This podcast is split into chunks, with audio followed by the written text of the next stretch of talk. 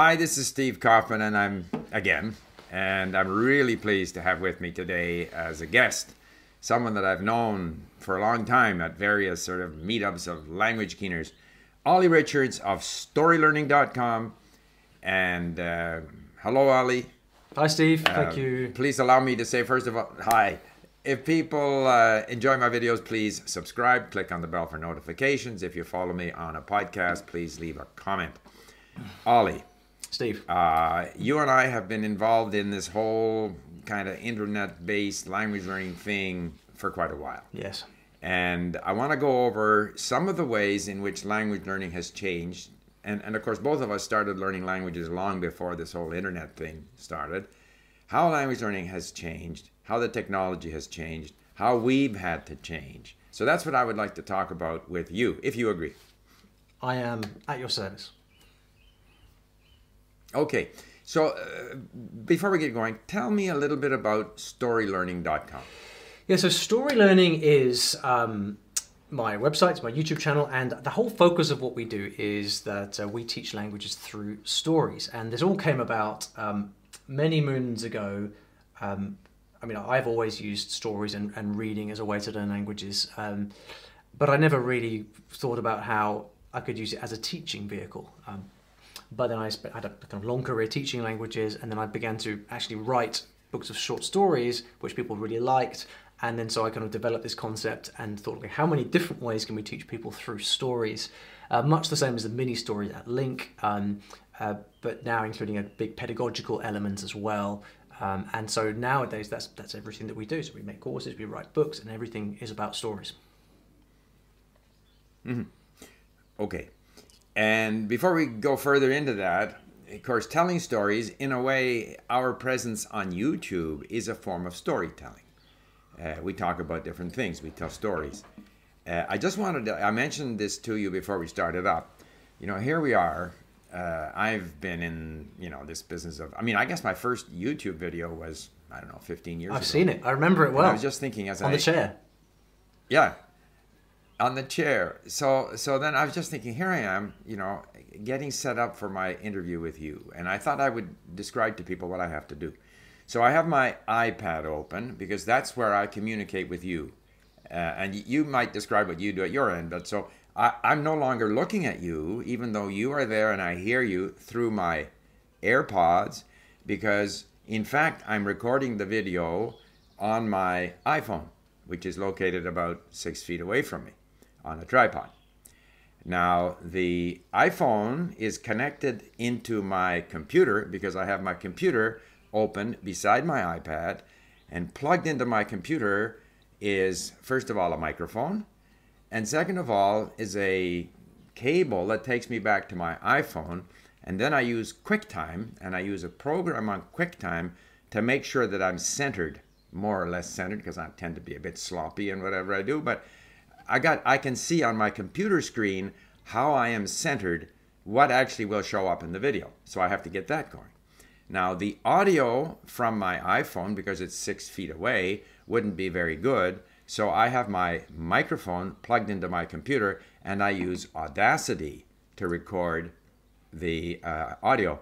And then we merge the audio and the video files in order to get uh, a good quality video and audio. So we are not at all dependent on the connection that we have through Zoom because although Zoom and Skype have improved, there can be interruptions and frozen moments and you know in different audio quality and so forth. One other thing is for whatever strange reason, every time I open Audacity, I get an error message, so I always have to go through the same step of quitting Audacity, searching for it with that microphone uh, uh, magnifying glass to get it up again, and then the second time I get into Audacity, it works. So just some background. Oh, and I have three different sets of lights here to improve the light quality. So there's a whole setup process to do these, to tell my story. And, How about at your and I guess the, the interesting thing about that whole setup you've, you've got there is it didn't begin like that. Did it? It's something that's evolved over the over the years, and as uh, as Yes. you and there's there's so many parallels between this and, other things in life, aren't there? Where you just start off, you know, your very first video, I believe, was a webcam on your computer with you just sitting on a chair, and that was, that was that. Same for me. Um, but then as we go, we add more things on. So my setup is at the moment. So we are talking on Zoom. That's how we're doing it. And right now, I'm Mm-hmm. looking at the call itself into the laptop, which nobody can see. But I can't record with the laptop because the camera is Mm-hmm. no good. So what I do is I have my fancy DSLR camera, which I use for my YouTube videos, um, set up over above the screen up here. So I'm looking at the camera right now because that's how we get a nice effect for the audience who watches it later. But I can't see your face. Your face is down here, and I'm looking at the camera up here. And then linked to my camera, Right. I have an overhead mic, which is up here, um, which is cap- which is capturing my voice. Um, That's linked directly into the camera. I can see over here what's coming up from the camera to make sure that it's still recording and I'm centered. And I also have two box lights up here, one backlight, and then four or five different lights in the background um, to, to light it up. And Steve, you won't be able to see that right now because you're just staring into your camera. But when you see the final result on YouTube, Right. uh, it will hopefully look quite good. Yeah. Uh, I'm afraid that some of my viewers are going to say, "Why don't you get a setup like Ollie? Because his is much better than yours." So we'll see. We're, it's it's in any case, we continue to evolve, and and and language learning continues to evolve. Um, what do you think are some of the major sort of changes that have taken place? Say, which was the first sort of language that you, other than English, you know, your first foreign language? Which was the first one? And and if you compare how, uh, you know, the world of language learning today to when you first started, what have been some of the main changes? So my first language was French, and um, I remember working in a cafe in London when I first when I first heard French around me and thought, well, that sounds fantastic. Let's go and learn it. And so on my way home, I would stop by the European Bookshop, which was then in now it's in Gloucester Road. At the time, it was in Soho, and I would go back. And the the only way that I knew to learn French was with textbooks because that's what we did at school. And so I would go down into the European bookshop um, in Soho and I would go down and I'd browse all of the, the French grammar books. You had the Complete Merde, which was the, the perennial French book, which was there already at the time. And then there were the Collins books, the Teach Yourself books. I don't, I don't remember what they were. And I would simply f- flick through the grammar books till I found one that seemed more or less what I might enjoy, and then I would work through it page by page, um, and, uh, and and that was pretty much it. Now, um, fast forward twenty years or so, But subsequently, you learned Spanish, you learned Arabic, you learned a whole bunch of languages. yeah, right? and all of that was in the kind of analog methods as well. So I, I, I think because I was I, would, I was kind of trained in that way, I've always found personally that digitizing language learning robs me of attention, which is for me is the most valuable asset when it comes to learning anything. So I've always got been, I've always be, be, Right. been quite, uh, I've always preferred you know pencil and paper to anything else. The big things that have changed, I mean, Right. the, the major ways that I use technology now would be for, uh, for example, reading reading Japanese. I would read digitally always because it's just so much faster to look up either the you know the read the reading of, a, of, a, of a kanji or the or the meaning of a kanji. Um, and then obviously I use the internet to take language lessons, to connect with tutors, and um, and just for general for general, I mean, I'll, you know, watch movies, all, all the regular stuff really. But that's about it. I'm not a big one for apps. I, I'm a big fan of LingQ. I use LingQ on a regular basis, um, but I, but I I very much I very much use the internet to connect to native speakers, to read content, and then sometimes with a little bit of help when it gets hard. Right. Uh, interesting. I think it's true, and I agree with you, that reading on paper uh, is better than reading on a computer. Uh, but there are a few conditions there. It's better because you there are fewer distractions, and, and you are basically dealing with the words, and, and they're not shining at you, and it's it's less distracting. However, I find that in my own case, I have to be at a certain level Sure. in order to be able to read on paper. Uh, so if I take an extreme example, now, of course, when I learned Chinese, uh, there were no, you know, computer, there was no digital text, so it was all paper. But nowadays, learning Persian and Arabic, I'm just not strong enough in Arabic. I have your book, by the way, Arabic short stories, and I can read them, but it's tough because the pronunciation is not obvious. Uh, the words that I don't know, I don't know. So if I can read it digitally, I can hear the text to speech. I can look the word up. Um, I can see in, in some languages, if I look the word up, say on LingQ, I can see a conjugating dictionary. I get a whole bunch of additional information, which I find useful. But my goal is to get to a, a level where I can read comfortably a, a, conventional book. And so, even in terms of, say, Slavic languages, it's easier for me to read Czech or Polish simply because the alphabet that we're more used to is it's just that much easier for us to read. Sure. Uh, even something like uh, the Cyrillic alphabet, which is really not that difficult, it's still just that little bit more of a chore than reading in the alphabet that you're most familiar with. Uh, the other thing is, uh, if I go back in history, the reason we started LingQ is because I had books at home in German and in Spanish, and there was always five, ten words per page that I didn't know, and I got tired of looking them up in the dictionary, forgetting them. And so, even with those languages, where let's say that there's more than five percent unknown words, I prefer now, even now, to read, uh, you know, digitally uh, as my main means of acquiring these words. Uh, but for relaxation, even though there are words I don't know, I just skip over them and I read them in a in a traditional book. Mm. And I will get there, by the way, with your Arabic short stories. Oh, I, I, I have no, Thank you. I have no doubt that you will. Um, it, you know, it, I think it's. I always am left with the impression that when you have people such as yourself who who already know how they learn languages best and they have their method that they've perfected over, over many many years and, and many languages, um, th- th- there's a very sp- specific set of, of of conditions there and we you know we kind of we know what we like and we and we find ways to make to make that work. Mm-hmm. We don't bend to the technology. We've got to make the technology bend to us, as it as it were. But I think for most right. people, really, the I think this is it, I, I think about it as a question of of just peeling back layers of difficulty one by one. And I think this is where technology is mm-hmm. interesting in the de- how the development of technology is interesting because because and I, I don't really know so much about the the, the, the app or the technology space because because I just simply don't use it so much myself. But when you when it comes to content and the kind of content that people are making, I, I find that very interesting. And, and I think the fact that people can create content now and distribute it to a wide audience is very important because it motivates them to to, to do so.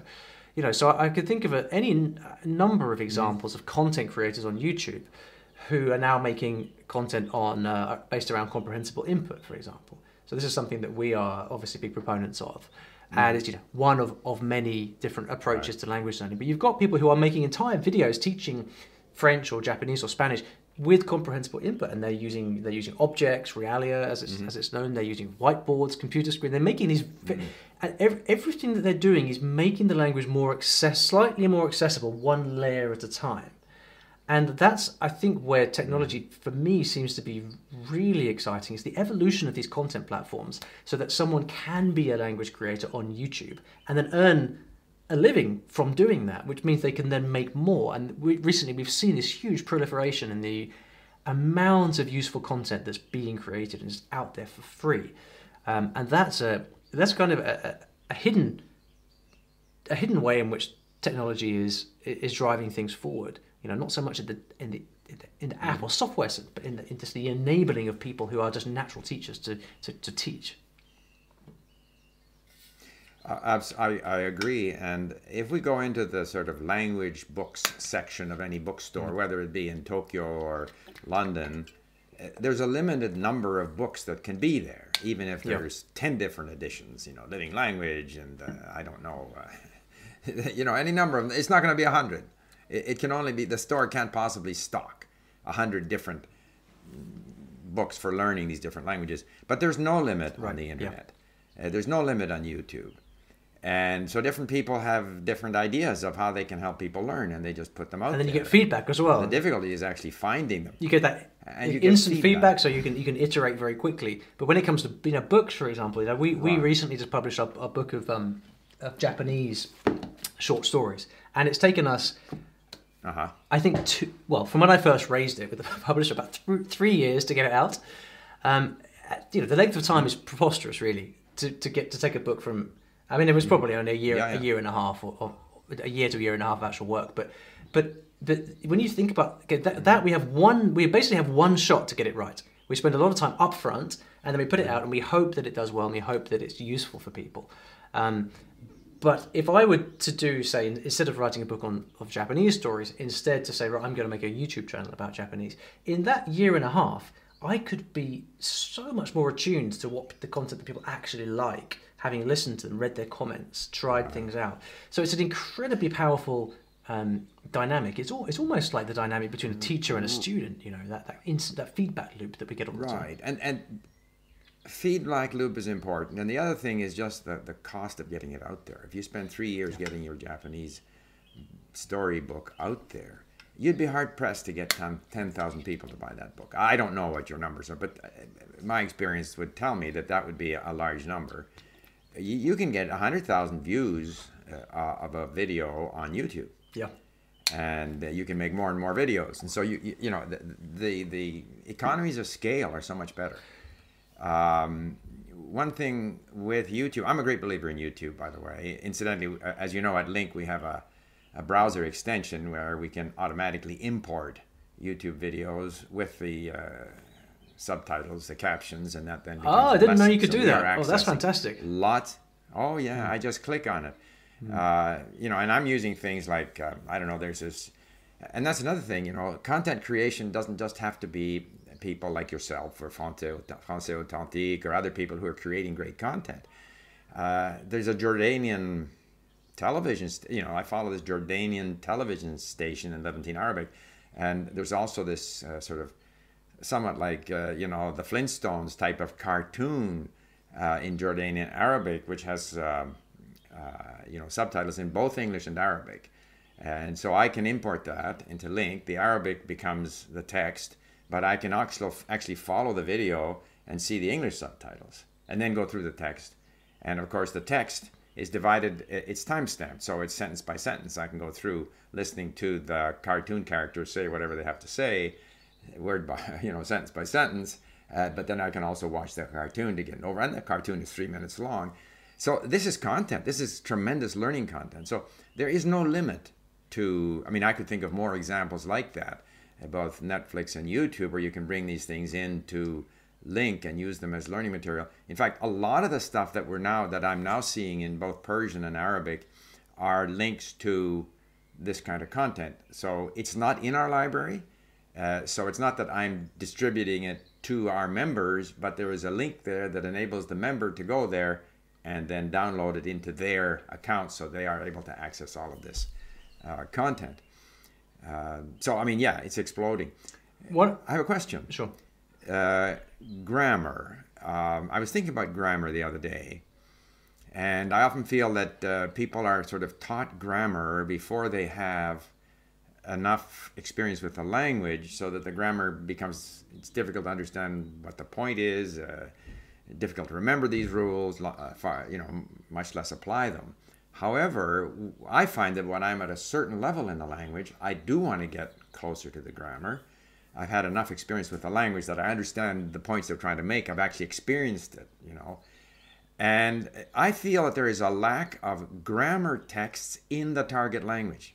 Not for beginners, because beginners wouldn't be able to follow the grammatical explanation in the language they're, that they're trying to learn. But when you're at a kind of almost like a B1 plus, almost B2 level, if there was um, a course in the target language about the grammar, not too long, audio text, text can be imported into LingQ, audio I can listen to in my car. I think that would be a great resource. Have you ever given that? So that those are not stories the stories are the key. I agree with you, uh, because the stories is sort of the enjoyment part of getting the language into you, getting the brain used to the language. But we all want to be better. We want to be more accurate in our use of the language.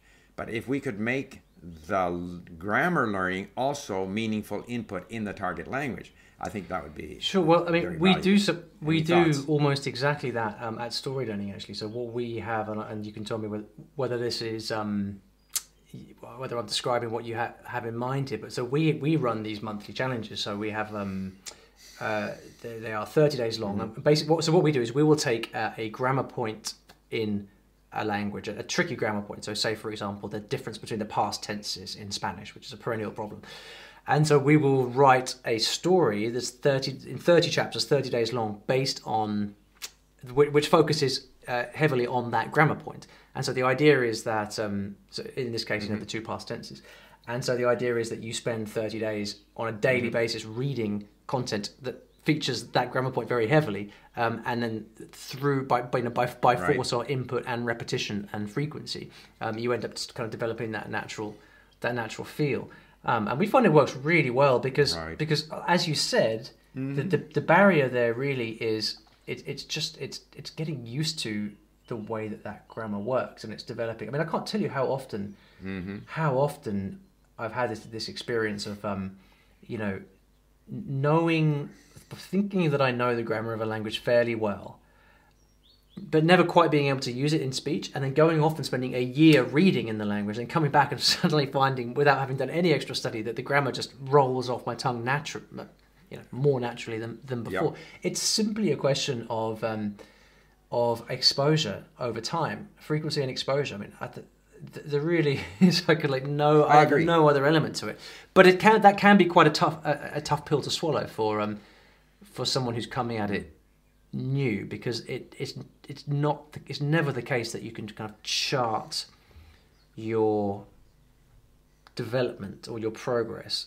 against days or hours of study. You know, you just have to you just right. have to you know just dive in, surround yourself by it, and then and then just trust that that you will then develop the the knowledge as as it, as as you go. Right.